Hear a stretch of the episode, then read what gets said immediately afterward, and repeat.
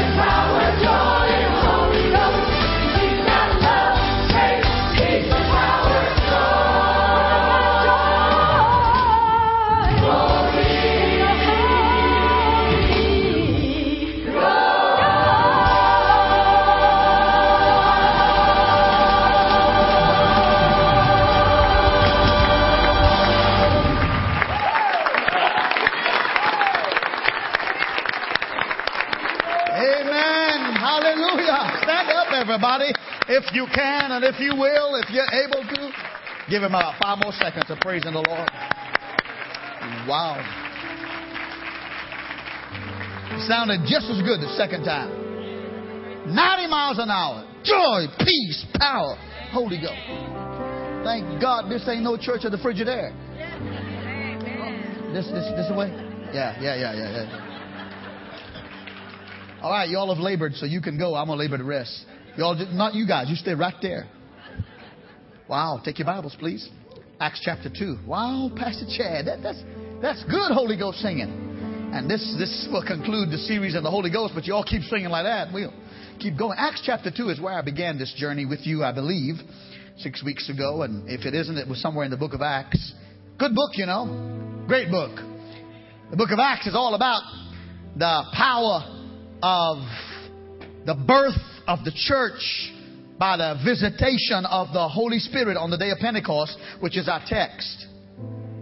The church as we know it in its beginning took place, as recorded in the book of Acts, after Jesus told the disciples prior to his ascension. In Luke 24 and 48, he says, Go to Jerusalem and tarry until you be endured, empowered, clothed with power from on high. He meant the Holy Ghost. Uh, I don't need to preach all this again. I'm just getting you up to speed.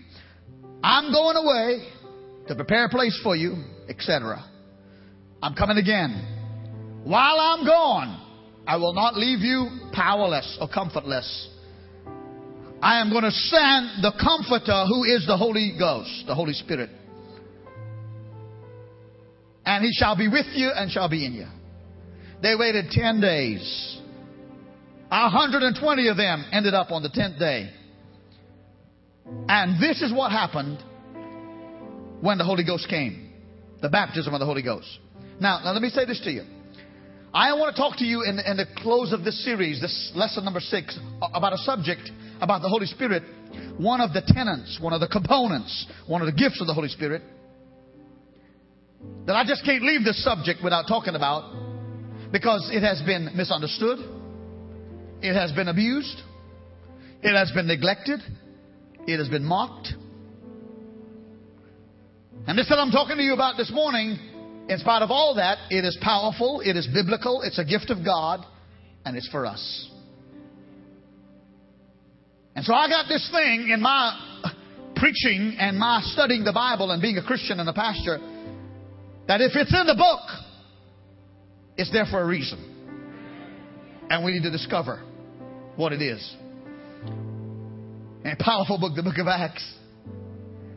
Uh, uh, this is off. The, this is off. This is, yeah. So this lady had a thief break in her house late at night. This old lady. I'm telling you, she has no capacity to protect herself, and she just a godly saint. She just heard all the rumbling in the kitchen and going on. She, she started yelling. Acts 2.38, Acts 2.38, Acts 2.38. The burglar got so discombobulated and confused, he ran out the door. About that time, some police had been in the area anyhow, and they caught the guy, and they said to him, what is it that the lady's old? Oh, she's she can't hurt you. She wasn't with you with a bat or whatever, and no signs that she could overpower you. Well, what made you run and, and leave? We got you, but he said, she said she had two acts and two thirty eights. Acts two thirty, yeah. Okay, I hope it gets better than that. Because Acts 2.38 says, Repent and let everyone of you be baptized in the name of Jesus Christ for the remission of your sins, and you shall receive the Holy Ghost. I tell you, the word is powerful. Here we go. Verse 1, chapter 2. When the day of Pentecost had fully come, they were all in one accord in one place. And suddenly there came a sound from heaven as a rushing mighty wind, and it filled the whole house where they were sitting.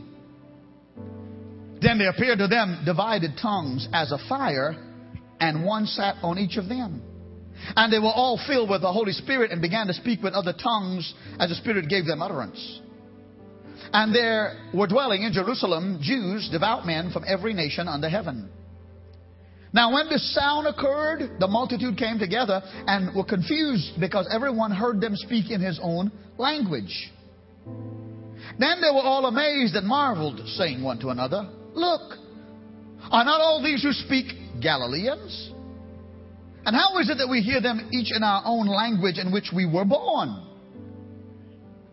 Parthians and Medes and Elamites, those dwelling in Mesopotamia, Judea and Cappadocia, Pontus and Asia, Phrygia and Pamphylia, Egypt and the parts of Libya adjoining Cyrene, visitors from Rome, both Jews and proselytes, Cretians and Arabs, we hear them speaking in our own tongues the wonderful works of God. So they were all amazed and perplexed, saying one to another, Whatever could this mean? Others mocking said, They are full of new wine. And Peter, standing up with the eleven, raised his voice and said to them, Men of Judea and all who dwell in Jerusalem, let this be known to you and heed my words. For these are not drunk, as you suppose, since it's only the third hour of the day. But this is what was spoken by the prophet Joel. And it shall come to pass in the last days, says God, that I will pour out of my spirit on all flesh. How many know that you and I are living in the last days? If you know anything about biblical prophecy, then you know that, okay? I will pour my spirit upon all flesh. Your sons and your daughters shall prophesy. Your young men shall see visions, and your old men shall dream dreams. And on my men servant, on my maid servants, I will pour out of my spirit in those days, and they shall prophesy. Verse 21, skip down there. And it shall come to pass that whoever calls on the name of the Lord shall be saved. Still some hope, isn't there? Reach your hands in my direction so we can help each other. Would you say a prayer for me briefly? Father, I thank you today. I do not want to labor under this message, and I don't want the people to labor to hear it. But I do believe you've given us this word for this day to give us more of the wisdom of God and the resources of the Holy Ghost. Bless everybody here, God. Make it a joy and an ease and an understanding to listen, God. Help me to have the, the oracle, the word of the Lord, so that I might explain and that you might be glorified, not me. And God, give us understanding, give us receptivity, give us obedience to your word because we're better for having received it. In Jesus' name, amen. Amen. And, you may be seated in the presence of the Lord. Thank you.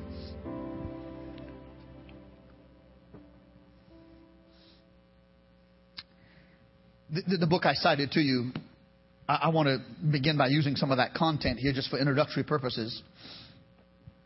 Dr. Raymond Culpepper says that in the New Testament Greek, the word tongues can easily and properly be translated languages. It means speaking various languages, different languages, languages that have not been previously learned. That's what we read about in our text. They, were, they spoke with other tongues as the Spirit gave the utterance. It is uh, one of the elements, components that accompanies the baptism of the Holy Spirit.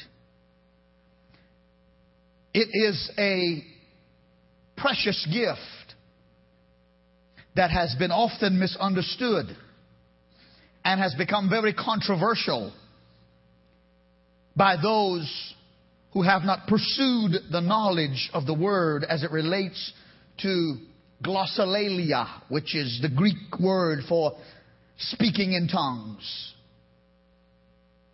Perhaps no part of the Pentecostal experience in the book of Acts have been more misunderstood, mocked, or discredited than this element of the spiritual language of God that He gives to His children as part of the baptism in the Holy Spirit.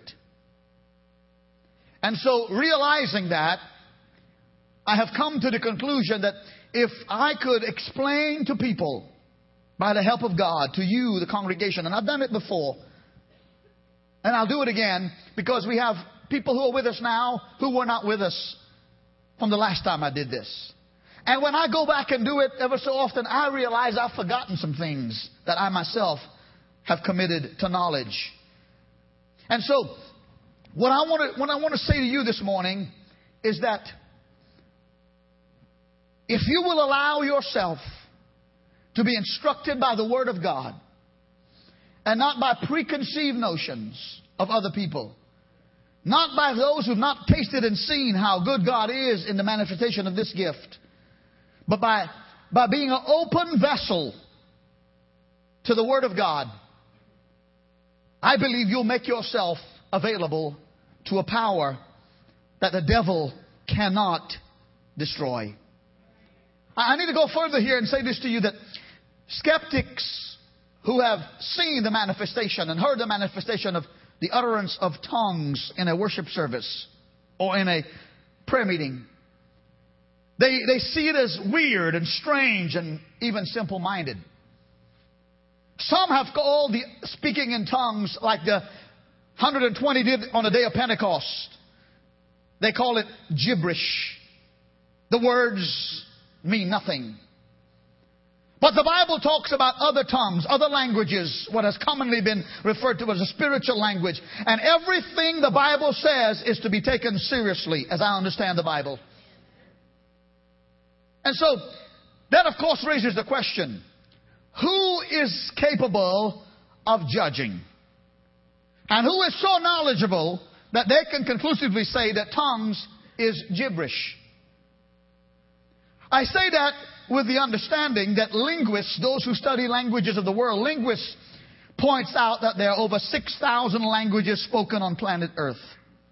6,000.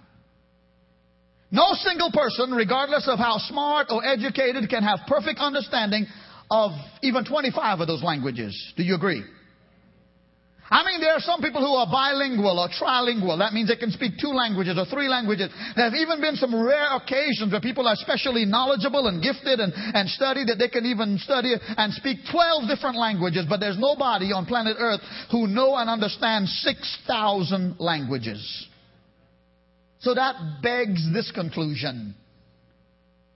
Unless you know all 6,000 languages of the world and can speak it and interpret it, then you nor I or anybody else is qualified to say that tongues, which is a language of God that He gives to the receiver, none of us are qualified unless we know all 6,000 languages to say it's an unknown tongue and it's gib- gibberish because none of us have command of all 6,000 or more languages. And saying that then makes me now want to move right into why this is so important. What does the Bible have to say about this unknown tongue or this language or this element of the baptism of the Holy Ghost. The Word of God tells us in Isaiah 28, 11 and 12 that God would give this manifestation to His people. And you want to write these references down because if, you uh, need to defend your faith, you can go right to the Word. Isaiah said it in, in, in, this way. He said, For with stammering lips and other tongue will he speak to his people. Can I get an amen? Isaiah goes on to say about stammering lips and other tongue, to whom he said, This is the rest wherewith you may cause the weary to rest, and this is the refreshing.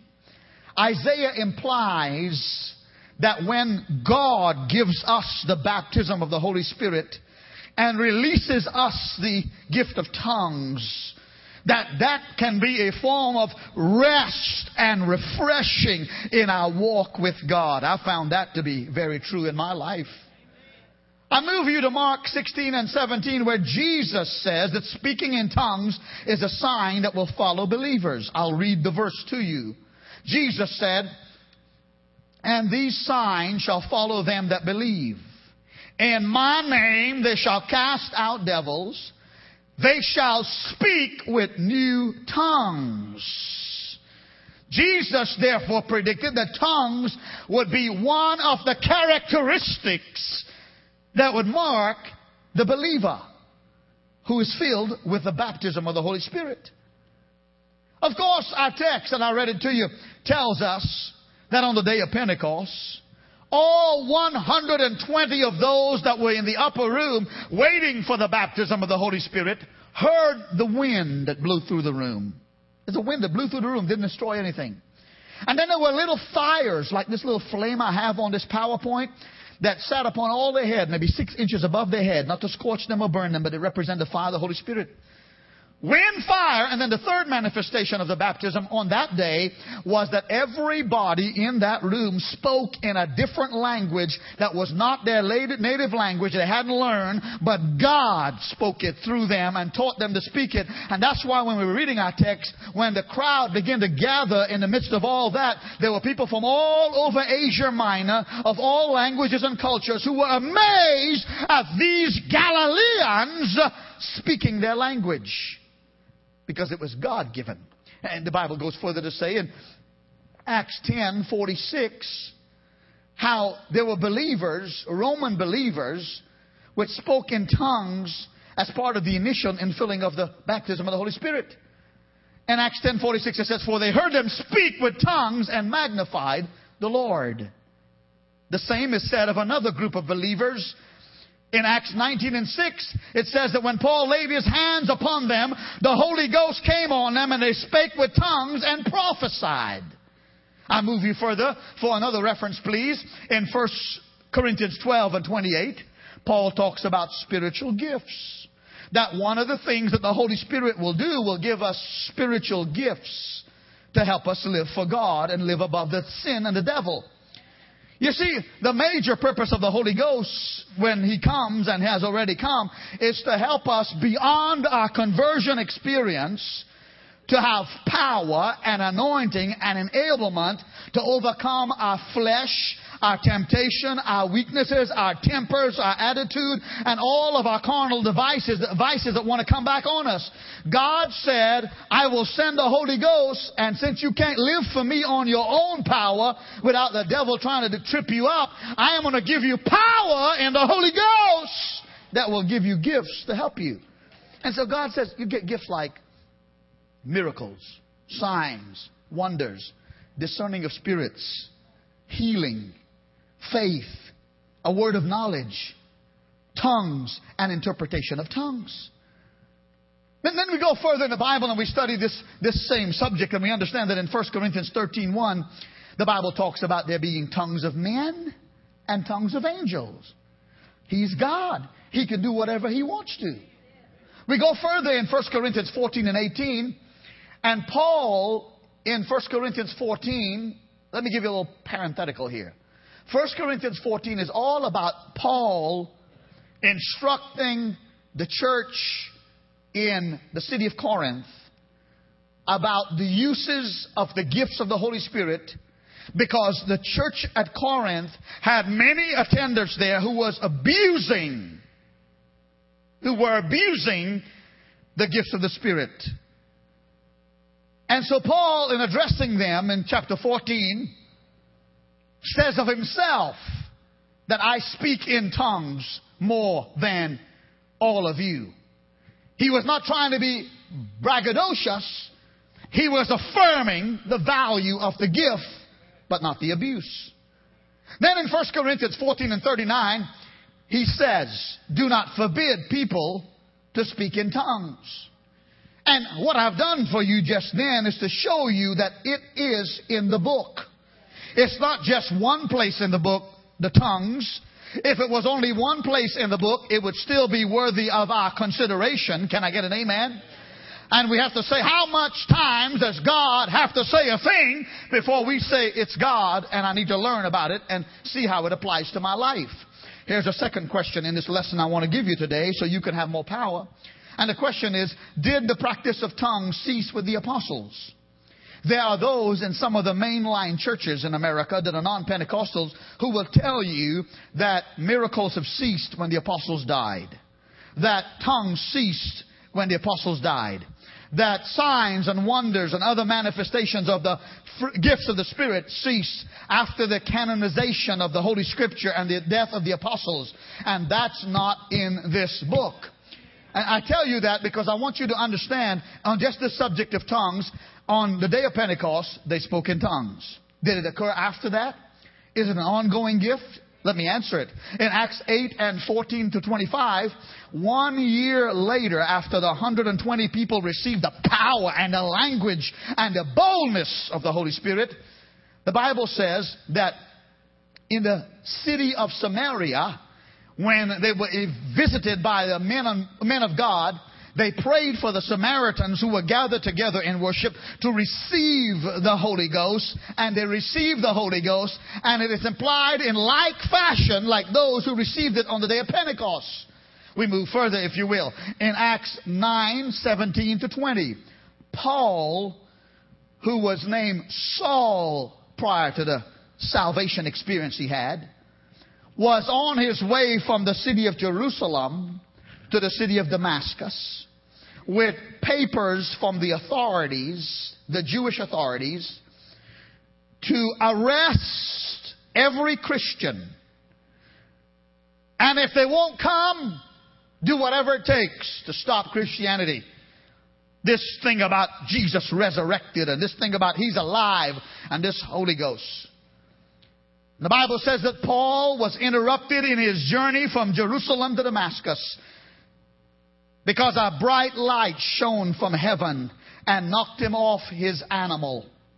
And a voice from heaven, also the light, knocked the other travelers off their animal as they were traveling.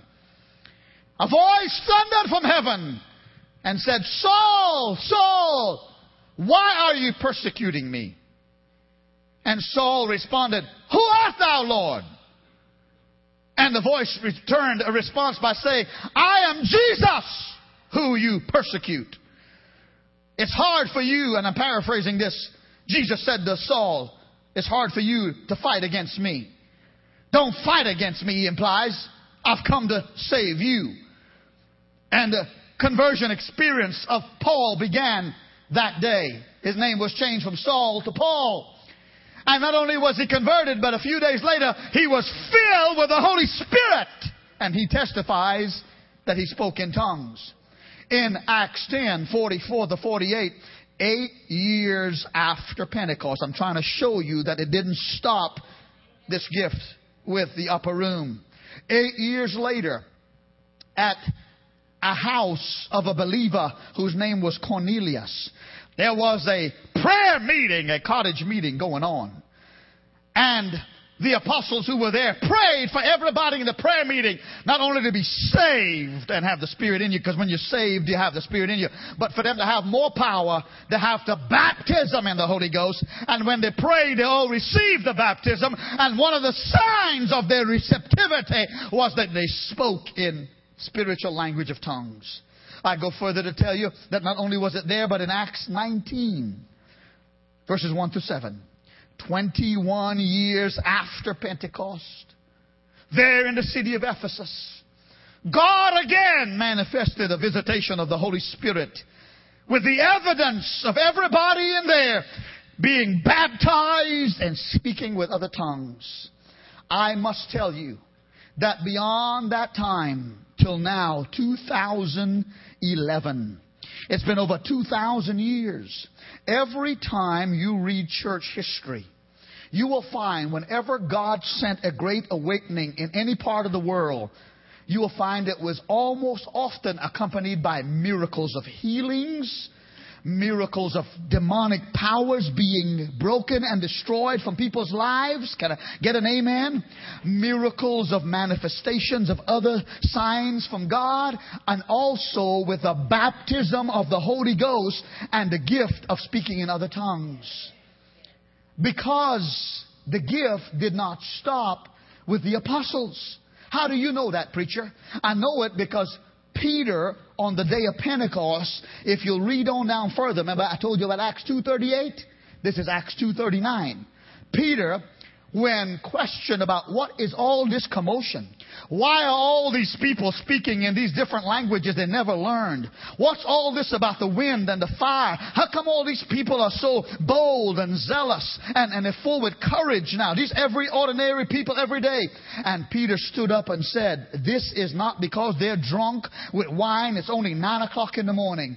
But this is that which was spoken by the prophet Joel in the Old Testament. God said in the last days, I will pour pour out of my Holy Spirit upon all flesh. For the promise is unto you and to your children and to all that are far off, even as many as the Lord our God shall call. I am trying to tell you that the baptism of the Holy Ghost with the manifestation of spiritual language is a promise for today. And if God says I can have it, and God says He can make me more powerful, and more like Him. I want everything that God says I need and ought to have. And if you're a believer that God has His blessings for us, praise Him. You see, brothers and sisters, uh, I need to hasten here, okay? This, this thing of the gift of tongues has been so ridiculed until in some churches that used to be Pentecostal are Pentecostals, the manifestation of this gift, because of the nature of it, many pastors or churches do not want the manifestation of tongues or interpretation in their service or don't even preach it with their people. Now, I need to qualify all that and tell you that if you see it happen here, it's going to be done like the scripture says decently and in order. Okay? And because it's been abused by some people in some church settings, like it was in Corinth, Some pastors and denominations have elected to completely ignore it or discredit it. You see, in Corinth, the church that Paul is writing to in chapter 14, 1 Corinthians, it seemed like they abused all of spiritual things. It didn't seem like it. it they did. They abused communion. When the people at the church at Corinth came to communion, they transformed it from something sacred and holy and they made it into a drunken party. Read, read it. They would bring food and they would gorge themselves on the food. They would bring wine and get drunk on the wine. All in the name of celebrating communion. And Paul says, no, no, no, no. Don't you have houses you can eat your food in and drink your drink in before you come to church? And to come here to the house of God and in the name of God make it some sort of spiritual orgy? And Paul was saying, look, do it decently and in order. When you come to the Lord's table, you better examine yourself. Come on, somebody here. You ain't here for no homecoming and you ain't here for no feel good. You're not here to get drunk. They, they abused the grace of God. They, the people at the church of Corinth knew of a member in the church who was having an incestuous relationship with his father's wife. He was living with his father's wife in sexual promiscuity. And the church turned their head the other way. Read Corinthians. And they were just acting like that's okay. Grace is everywhere. No. That's sin. And Paul rebuked them. And no more than you and I can come in this church every Sunday or come Wednesday and Sunday and, and live adulterously and carnally and lustfully and vulgar and nasty and wonder why we can't get a prayer answered and wonder why God don't heal us and God don't bless us. Come on, help me here, somebody. I'm not accusing anybody. I'm just saying that, yeah, if you want to go to some feel good church and be soothed and stroke, there are even churches for homosexuals whose preachers in their churches say they are preachers and they're full of the Spirit and they are not. In case you thought I was running for anything, that just qualified me. I'm running for heaven and I want to take everybody I can. Just because you add for God at the end of an organization or a name doesn't mean God's in it. Yeah. R.A. Torrey says, you know, next thing you know, you're going, he's gone, dead and gone. Next thing you know, you're going to have bartenders having a bartenders association for God. As if that legitimizes what they do. It's quiet, but it's okay. I'll preach when it's quiet. Corruption, abuse. And Paul says you're abusing the gift of tongues. The Corinthian church, they were. There were people in the Corinthian church when they came to church on Sunday, they thought the more we talk in tongues, the holier we are. We are better than the non-tongue talking people. There'd be, there'd be times that interrupt the whole service and start talking in tongues and, and going off and 5, 10, 20 of them talking in tongues. And Paul says, that is not of God. If you talk in tongues, one of you should talk and then it should be interpreted. And if there's no interpreter, you should be quiet. And Paul says, look, if you got more than three people uh, in, in, a service talking in tongues, that's too many. You should have no more than three messages in tongues in one service if you have any, and that should be it. Because if you give 16 messages, who's going to remember which message to apply? I'm a preaching little Indian. I don't want, I don't want any manifestation of tongues in these services if they're of the flesh. Do you hear me? And I will not be unkind to anybody, but there are times, there are times when people have a private tongue when they're standing in their pew or they're, or they're sitting there and the Holy Spirit begins to flow and you have a private tongue, you can pray to yourself where you can hear yourself. But don't get out loud and don't get really and disrupt anything unless you know the Holy Spirit has given you the unction to give a public word, a public tongues for the whole church. And then you'll know it's of God because the interpretation will come.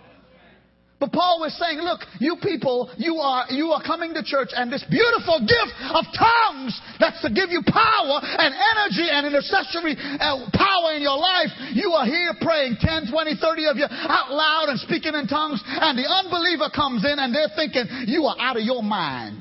That's what Paul says. Yeah, some of your family have yet to come to this church because they still think we're out of our mind. Some of you are now coming, but you thought we were out of our mind. Yeah.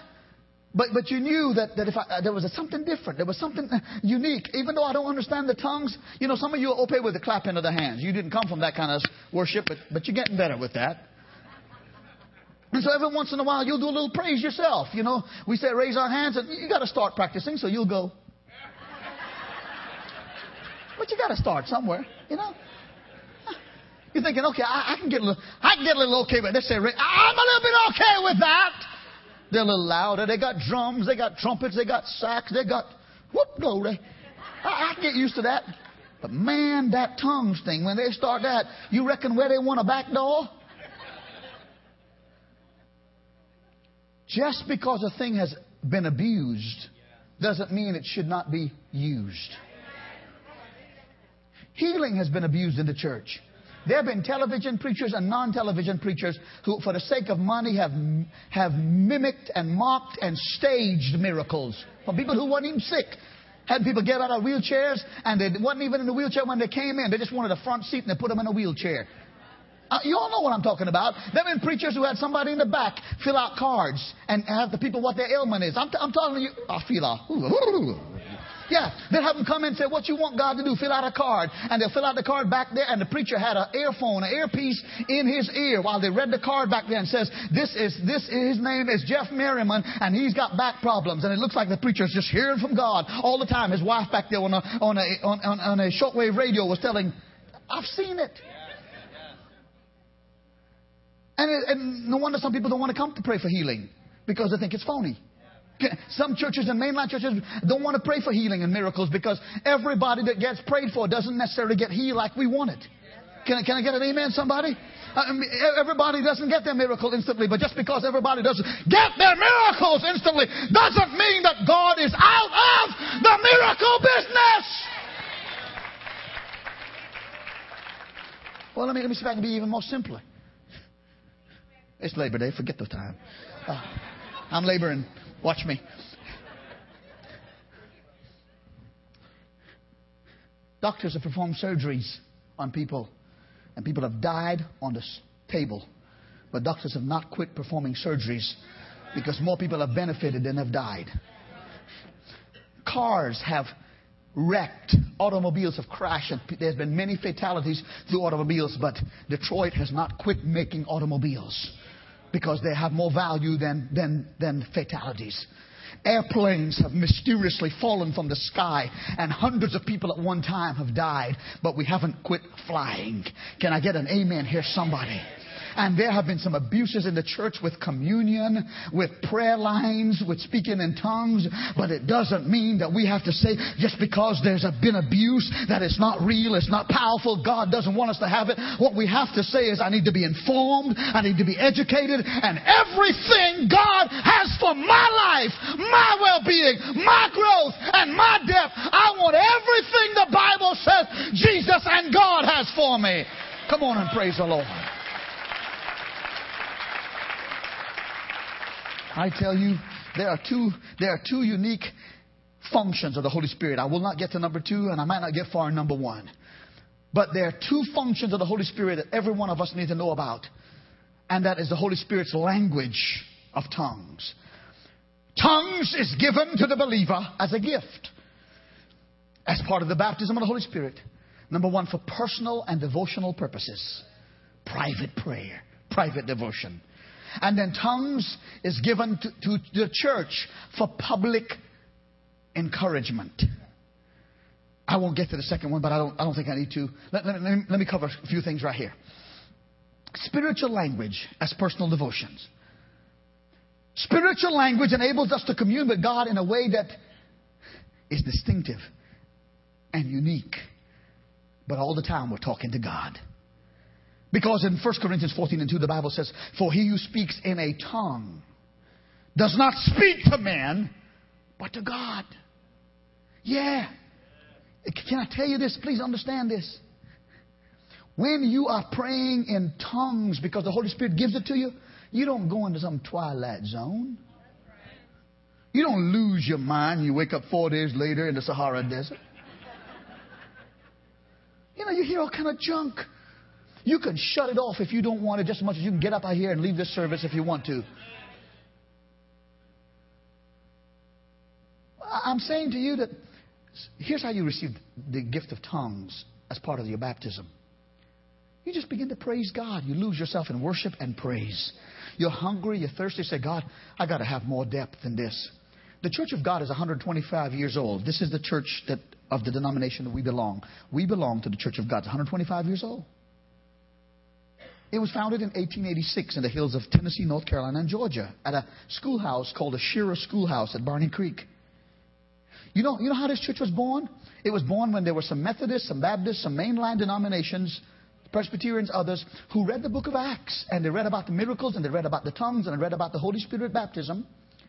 And, and they all, uh, they all came to the place and the, uh, the hunger in their hearts and they saw the book of Acts and they thought, God, if the book of Acts chapter 2 is for today, if the tongues is for today, the miracles is for today, the healings are today, the gifts are for today, if all that's for today, we are so tired of being dry and dead and cold and, and three songs and a sermon and a poem and no altar call and go home. If that's today, we're going to stay at this schoolhouse up here in these mountains and pray until Pentecost comes to us if it's real. And it came. And the Church of God is 125 years old with 8 million or so members around the world, but they're, they're the assemblies of God. Eh, eh, you know, if, if, if this is not the, of God, there are over 600 million people around the world that claims to have the baptism of the Holy Ghost. I guess if it's crazy, we all crazy. 600 million of us. It ain't crazy. It's God. But I tell you this. When you, when you, when you, let me move you, move you to number two. When you pray in a spiritual language that God gives you, you get edified, lifted up, encouraged. I say this, let me say this to you. You don't make yourself do it, but you get the unction and you obey it. Say, for example, like, this, and nobody can teach you, so I'm not trying to teach you, okay? The Lord, if He can't do it by Himself, He don't need Allen helping you or anybody else. You begin to praise Him. You begin to seek Him. And you, you don't tell Him any more of your problems. No, you just begin to say, Hallelujah. Praise the Lord. And the, one of the best ways I've seen many people receive the baptism is just by saying, Hallelujah, Hallelujah, Hallelujah, Hallelujah. And just praise. And, and sometimes your, your tongue, your lips begin to quiver like stammering lips. You know exactly what's going on. Hallelujah doesn't come out, it just comes out a little partially. Hallelujah. Something. And you feel the unction to just keep going. You're not afraid. You, and you just get, and it, it, begins to, it's like trying to learn uh, another language that's not your own. You stammer a little bit, you fumble a little bit. And then, then as the more you praise Him, the more, the more you feel edified the more you feel uh, passionate, the more you feel strength, the more you feel joy, the more you feel like a like a, like a well of living water bubbling up in you. Even though you got problems in your marriage and your money and your job, it's like you have come into this presence. You got your mind, but your voice, and, and you begin. You don't change the tone of your voice. It's just an utterance, and it, it turns out to be thanksgiving. And, it, and the language comes, and the more you pray, and what happens is, well, well let me show, let me show you this. Spiritual language enables us to pray privately and intimately, praying in God's will. I want, I want to confirm that there are times when you don't know how else to pray about the same thing. You prayed 15 different ways around it, and you are even saying, God, why don't you just play the CD of my last prayer? It's the same thing. I've done that, haven't you? I thought, God, how else can I ask you for this miracle? How else can I ask you for this healing? How else can I ask you for this person's marriage? How else can I ask you for the church to have so and so? I've run out of all my English words and I don't know how else to pray. And then the Bible says in Romans chapter 8 verse 26, look at the screen. Likewise, the Spirit also helps us in our weaknesses, for we do not know what we should pray for as we ought, but the Spirit Himself makes intercession for us with groanings which cannot be uttered. Can I get an amen? Amen. Look at 27, verse 27. Now he who searches the heart knows what the mind of the Spirit is because he makes intercession for the saints according to the will of God. When you run out of English or Spanish or French or whatever your native tongue is, and you don't know how else to say, help me God, if you let the Holy Ghost pray through you. He will pray in ways that will go under the radar of the devil, and the devil won't understand what you're saying because he can't understand the language of God, and the Holy Ghost will give you edification, and God will do for you what he did for Daniel. He'll send the answer on time. Give the Lord some praise. Yeah. If you want to know how to mess up the devil, because the devil understands 6,000 languages probably, but he doesn't understand tongues. He ain't got no clue. It messes up his radar. I like to mess up the devil. I'm telling you, there are times when I don't know how to pray. I tell you, in my 26 and a half years of ministry, I grew up in this Pentecost thing all my life. I have seen the weird and the weirder. I'm, I'm telling you, I've seen people who seek to get attention to themselves and they've taken the gifts and messed up and created confusion. God said so and so when God never said so and so. I've seen people take tongues and interpretation to give a message they wanted to give when God didn't say nothing to that effect. Tongues will exhort and edify and encourage. It won't lambaste and slam and criticize. I'm a preaching little Indian. Oh, I already said that, didn't I? Yeah. And so I'm telling you, when, when, when God comes in that language, I've got more books on the Holy Ghost than probably any books in my library. I didn't just come here this morning because I wanted to blurt out my mouth about something that I wanted to make you mad about. I've, I've proven this in my life. I have proven when I've run out of Allen Matura and I don't know how to pray, there comes an utterance like they did this morning. I was called to the hospital this morning at 5:30. I was called to the bedside of Nathan Kay, who I've known for 33 years. I tell you that God has used people like some of you in this church to teach me more than I've ever taught you, taught you, pardon me. I am to be your pastor and your shepherd and your teacher, but some of you have lived for Christ and lived so godly, and especially Nathan Kay, that I've had to back up and say, God, I really don't have anything I can say to that godly man. I really need to sit at his feet. How many know God works that way? And the more we preachers understand that, the more we understand that we don't have command of everything. God does, and He can use whomever He wants. He used a donkey to talk to, well, He did not use a donkey to talk to one of His disobedient prophets. I stand by this morning at Fayette Hospital. Pastor Darrell's there now. And for all I know, brothers and sisters, Brother Nathan, who served God for all of his adult life, who was one of those non Pentecostals, but God filled you. You talk about a man who believes in prophecy. God uses him in the gift of tongues and interpretation. But right now, as I talk to you, he is on full 100% life support. He expired probably for 10 minutes. They got his heart to come back around, but in the natural, he probably will not make it today. I don't know how else to have prayed for Nathan Kay in the last year when he started with this throat cancer. I have known this couple, they've been married for over 50 years. But they're at the hospital. They're in that emergency room, Fayette, Piedmont, this morning. I prayed in my understanding. So the wife and he. And then I prayed by myself in the Holy Ghost. Did you hear me? I prayed in the Spirit. I don't doubt that he's already walking all over heaven, and all they got to do right now is dis- discharge the other equipment. But I don't doubt that if God says, I ain't ready for you, that he'll give resurrection power. Oh, Jesus. Come, Brother Chad. Listen to me. I close with this thought. Spiritual language allows us to worship in a way that liberates our spirit. Can you hear me? Hear me when I tell you, I'm not asking you to seek tongues. Please, you need to seek the Holy Spirit. He's just one of the gifts that I didn't want you to throw out everything because you didn't understand that one. Can I get a witness here? Rachel, give me the last slide, and I'm going to close. In your private devotion, in your car, turn off some radio people for a little bit and worship God. In your bedroom, get aside and say to the children or the spouse, Look, unless it's an emergency, don't interrupt me. I want to get deeper with God. My father is 81 years old.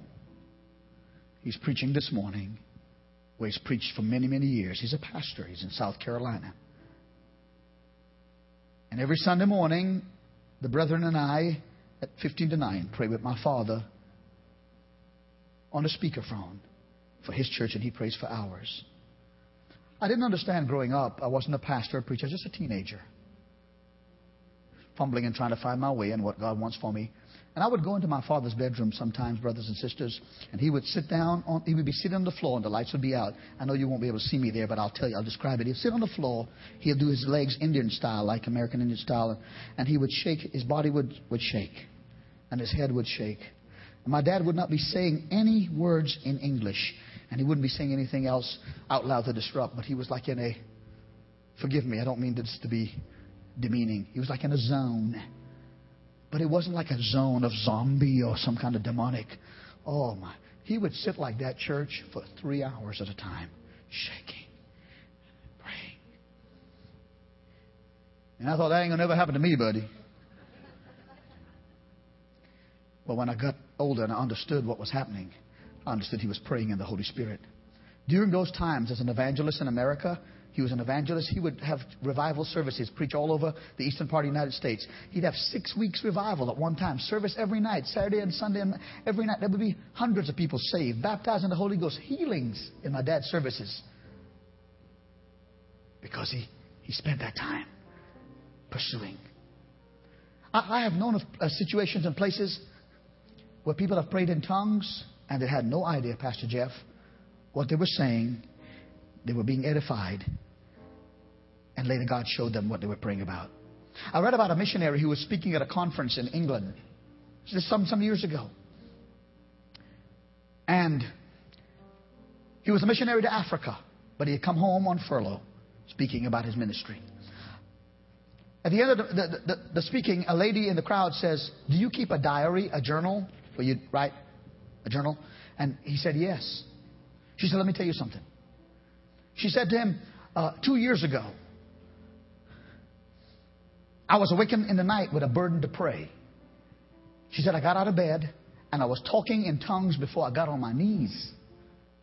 She said, for one hour, I prayed in tongues, my spiritual language, and it seemed like for that whole hour I was wrestling in my spirit, fighting and wrestling, i.e., Daniel, Old Testament. She said, when I finished praying, I had a vision. It's like God showing me what I was praying about. She said, In this vision, I saw you in a hut surrounded by natives. You were sick. Then you died. She said, I, I, I, saw the natives pull the sheet over your head and walk sadly outside the hut where you were. And then suddenly you came out of the hut and you stood in their midst alive, and they were amazed and rejoiced. And then she went back to sleep. The missionary asked her if she kept a diary and requested that she bring the diary later in the afternoon, her diary. And they compared diaries together and making allowance for the difference in time of England and Africa, they discovered the time of this woman's prayer burden was exactly coinciding with the time when the missionary was sick with a deadly fever.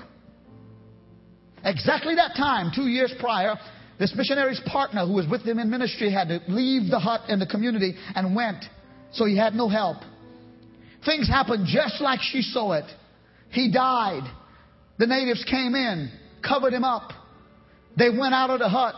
When they were going back to their respective homes or, or, or huts, he got up because God healed him. And when they compare their notes, I'm telling you, sometimes you do not realize why am I praying in the Spirit? Why do I have this burden? Why am I praying in English? Or why am I praying like this? Because God brought something to you that, that He wants you to carry.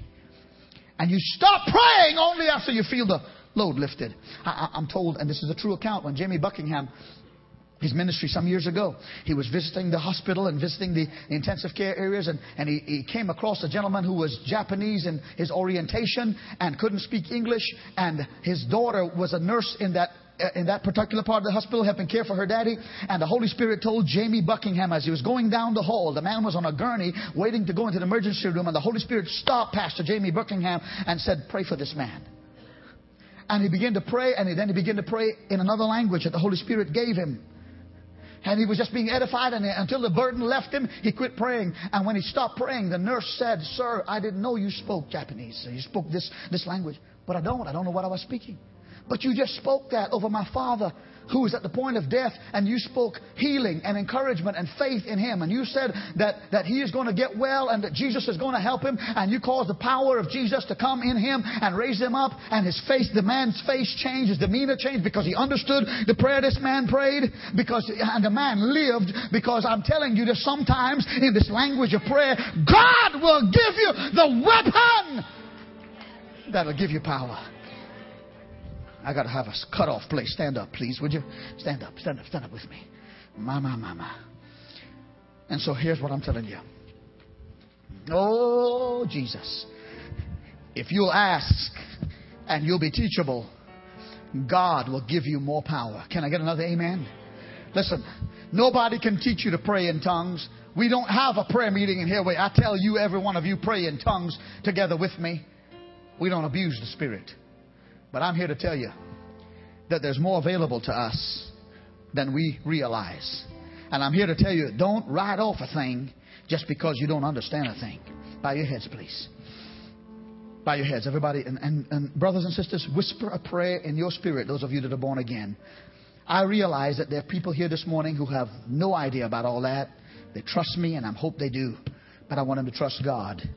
I realize there's some people here this morning that you don't need tongues or anything like that. What you need is maybe you do need for God to purge your tongue and all of your person.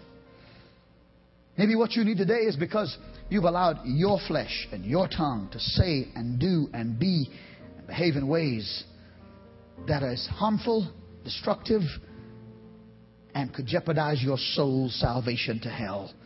You don't have to leave here this morning without being born again. Heads bowed and eyes closed. And Lord, I pray that you would just let the Holy Spirit have His way in us. I know we've got places to go, but Christians, pray with me. Lord, they're teenagers, they're young adults, they're single adults, they're single parents here. There are people who are divorced who need the power of the Holy Spirit and salvation.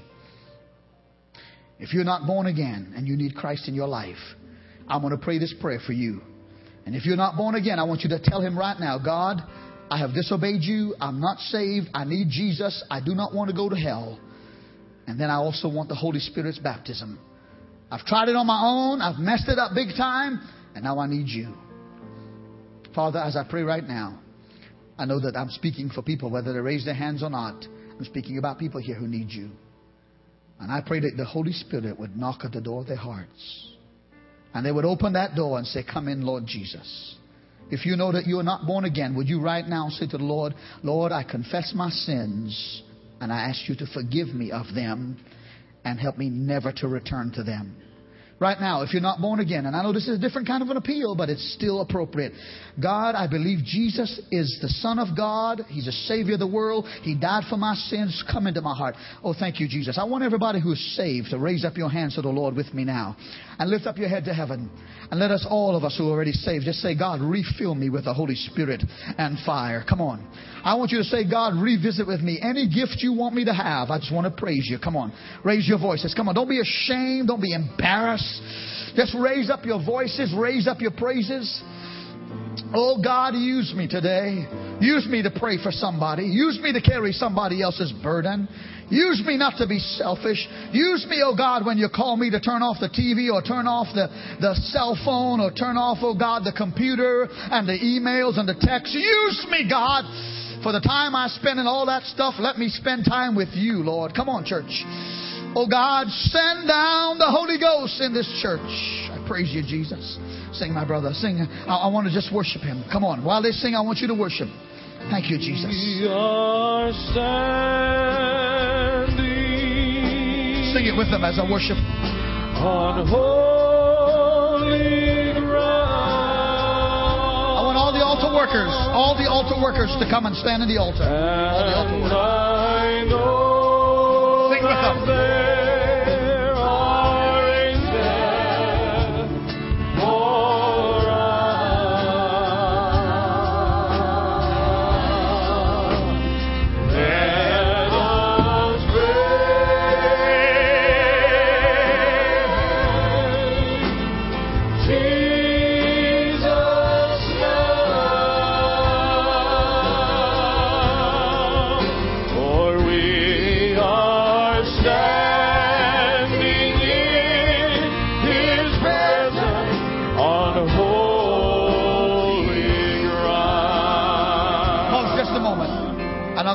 I'm just going to add to it. Here, here's what I want you to have. All of a sudden, the Holy Spirit does not want me to release you just haphazardly. This may not be for everybody, but it'll be for some. And you might be one of the some. Come unto me, all ye that labor and are heavy laden, and I will give you rest. That's the word of the Holy Spirit. He didn't use tongues, he used a word of prophecy. Come unto me, all eat that a labor and heavy laden, and I will give you rest. Take my yoke upon you, saith the Lord, and learn of me, for I am meek and lowly. Some of you need rest. You've been carrying stuff that God never meant for you to carry like this. You need to leave your children at the altar. You need to leave your marriage at the altar. You need to leave your future at the altar. You need to leave your fears at this altar. You, you love God, you're going to heaven, you love the Holy Ghost, and you believe what I preach, but you are laboring on this Labor Day weekend with fears, with habits, with situations, with somebody else's condemnation and trash on your life. And you don't need to labor anymore if God will carry it. Can I get a witness here, somebody? Amen. Yeah, can I get can I get a witness? Listen. Hallelujah. Hallelujah. You don't need to carry something that God says, I'm carrying it. I will not uh, abuse or uh, embarrass anybody. Please, please. And I don't want to say anything about anybody because I feel like if I tell you something about somebody, you won't come to me in confidence. Okay? And I want you to come to me or Pastor Jeff or the staff. But every Sunday we have this kind of stuff. Like this Sunday morning. This Sunday morning, a woman in the altar whose husband left her this morning. She don't know where he is, but she knows he's gone. She's crying and weeping in the altar. And God's going to help that woman. And the Holy Ghost is going to stop him. I'm telling you, you're carrying your children, you're carrying past sins. There is no condemnation for them which are in Christ Jesus. Quit carrying garbage. Amen. You're on holy ground. So we're going to sing that a couple more times, and you come for whatever you want before you leave today. While the others sing, and you, maybe you be the one. These people here have prayed. They are not just here because they want to have a position in the church. They're praying people, and they're full of the Holy Spirit. They won't hurt you. They'll help you. Sing it, brother, and let's worship one more time. And if you come and come for any kind of prayer, you come. Sing it with it. Yeah, yeah. Come from every section. I'm not to carry this anymore. You go to them altar workers. You go to them staff.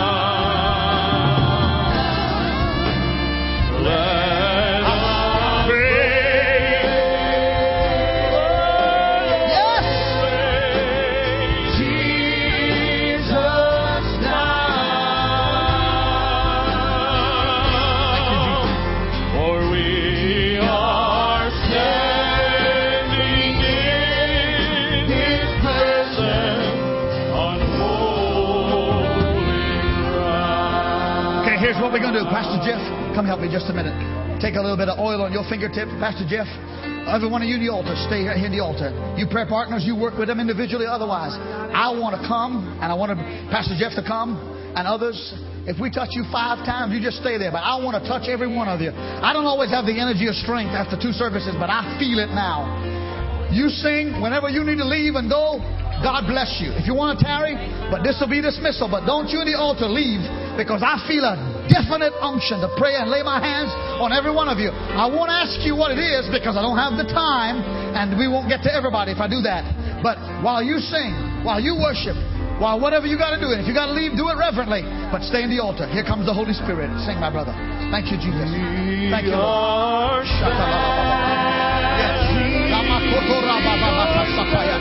Power, faith, encouragement. Oh God, This is a new day, a new hope, a new future. More power. Thank God, Brother Mike. He is faithful. Go ahead and up. He is faithful.